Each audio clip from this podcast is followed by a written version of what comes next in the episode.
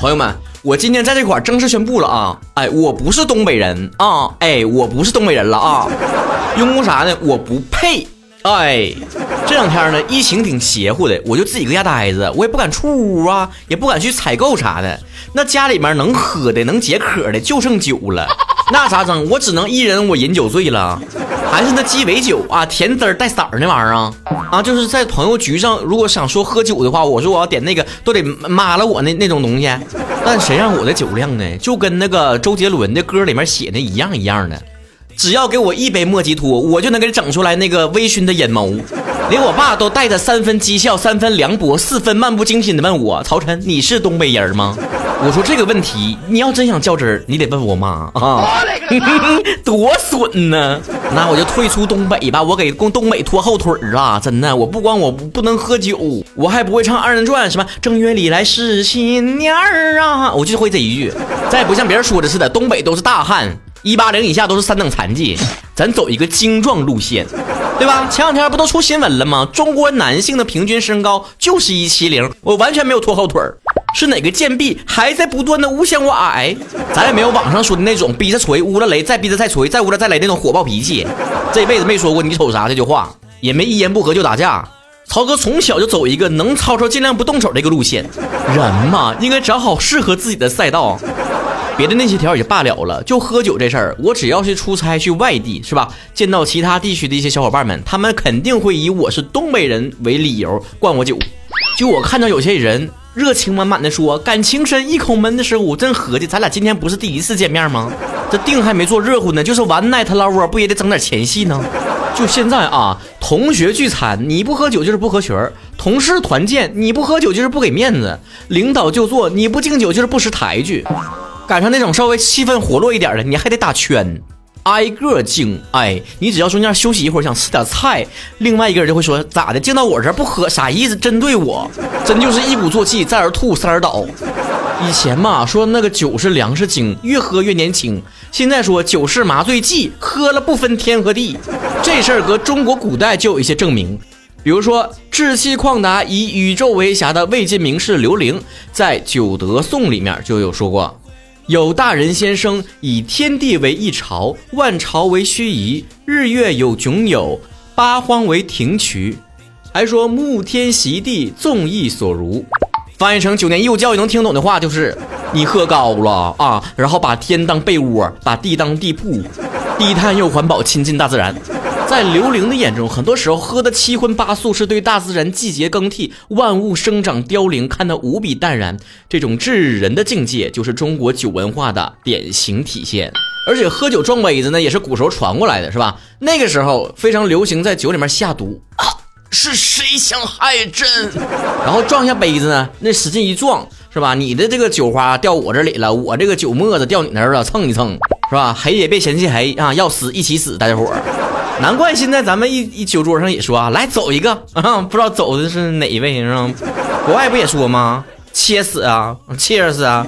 按说吧，咱国家有几千年的饮酒的传统，有很多的这个跟酒有关的诗词哈，还有古这个一些典故啥的。关键是人古人喝酒讲究一个气氛，也非常看重酒品。现在一喝酒，整的跟较劲似的，是吧？一到那个饭店呐、酒吧呀，就家家嘎嘎喝喝喝喝。哎，我都喝的是不是酒托儿啊？咋我喝的多，你有返点呢？在酒桌上被劝酒，无非两种情况嘛，一种是你跟你自己好兄弟一起喝酒的时候啊，好朋友。不有那套嗑吗？男人不喝酒，枉在世上游；哥们儿不喝酒，没有好朋友。感情铁不铁？铁，那就不怕喝出胃出血；感情深不深？深，那就不怕打吊针。综上所述，我就是一个没有朋友，还白来世间走一遭的啊，叫老爷们儿。你说你这时候小词整一套套，还挺押韵的，你干哈？你咋你咋不参加中国有嘻哈去呢？没准儿评委还能一边说四个，一边给你个 S 卡。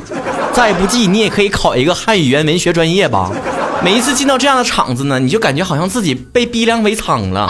开餐之前你说了，今天啊我就能喝三瓶酒，哎，谁来都不好使。再过五分钟，今天我就喝啤的，别的我啥都不来，谁也别劝我。再过五分钟，那就喝点白的，就整一点点啊。再过五分钟就可以拿车拉回去了。正可谓一步踏错，终身错。下海喝酒为了生活，底线一步步被戳破，还欣慰自己有了良好的社交生活。那半推半就的劲儿啊，就好像说，小女子卖身不卖那个卖艺不卖身，最后就说，官人 only for you。我活了三十几年，那个二十几年呢，我就一直有个疑惑，你们真的有人朋友是靠喝酒喝出来的吗？我就觉着吧，每一次喝完酒之后呢，不管是啥关系的朋友，第二天一醒来，就好像开启了贤者模式。头一天晚上喝上头了，还搂着我肩膀揉的，非要斩鸡头烧黄纸的，有个仪式感的结拜。哎呀，兄弟呀，茫茫人海之中，我可算把你这个异父异母的亲兄弟找到了。而第二天，他所有的眼神都透露一个信息，就是哥们，你谁？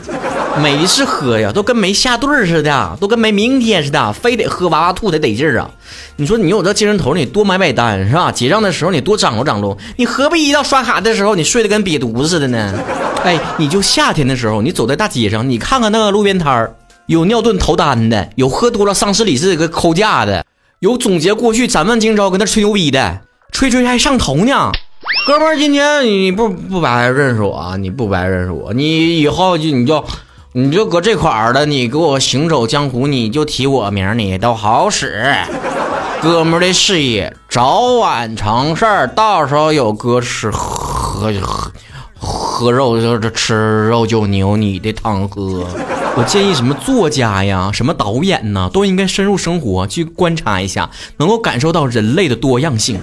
还有一部分呢，肯定就是在职场上了。有的人说我不得不喝呀，是吧？气氛烘托到那儿了。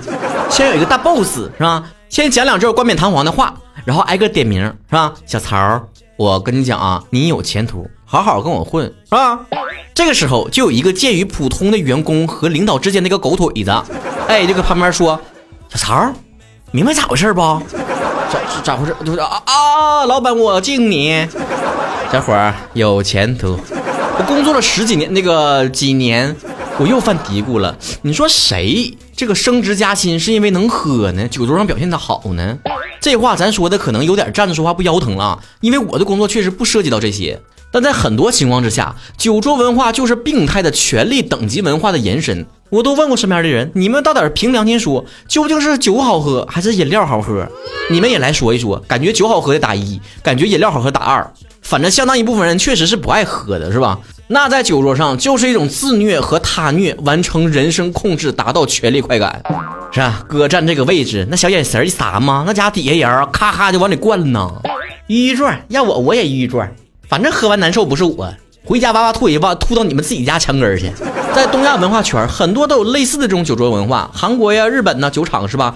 充斥着上位者放肆的玩笑、严苛的规则和恶作剧，而下位者们也乐于以自虐表示顺从和归附。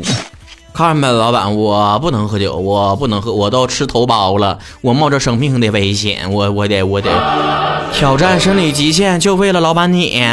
劝酒的不嫌事儿大，喝酒的如临大敌，在一个人人都不清醒的场合，满嘴跑火车，满场的这个醉态，怎奈的酒精作用是一时的，酒逢知己千杯少，宿醉之后，知己也伴随着酒醒而消散。全都是泡沫。很多年轻人宁愿透支自己的身体，也要迎合这个没落的酒文化。通过那苦了吧唧或者绿了吧唧的那个液体，寄托生活的没落，寄托生活的压力，寄托遥远的梦想。那么多新闻都说喝完酒之后有猝死的，包括近期也有一位明星猝死，上了热搜。因为家人不希望被过度发酵，所以咱们也不展开讨论，咱只说这个事儿。不要总仗着自己年轻，觉得无所谓。咱不是说完全不能喝酒，在健康的量和这个自愿的情况之下，可以少喝一点儿。但那些肝儿不好的呀，是吧？然后孕期的一些女性啊，未成年人呐，还有一些吃了中药的，或者是头孢，这大伙儿都知道的常识，是吧？我也遇到过那种损色，搁酒桌上，我说我吃头孢了，我就感冒了，说那那别没事没事一定坚持好自己，是吧？有事儿也不是他出事儿，他可不说没事儿咋的，他不带惦记你死活的，你就喝酒上脸呐，脸红，他都说，哎呀，喝酒脸红的人好啊，好娇啊，别听他顺嘴胡咧咧啊。有些时候，我们都说，人在江湖身不由己，很难打破这种恶臭的酒桌文化。其实难以打破的不是这件事儿，而是让你觉得说随波逐流，别人咋地，别人让你咋地，你就咋地，这是最省事儿的。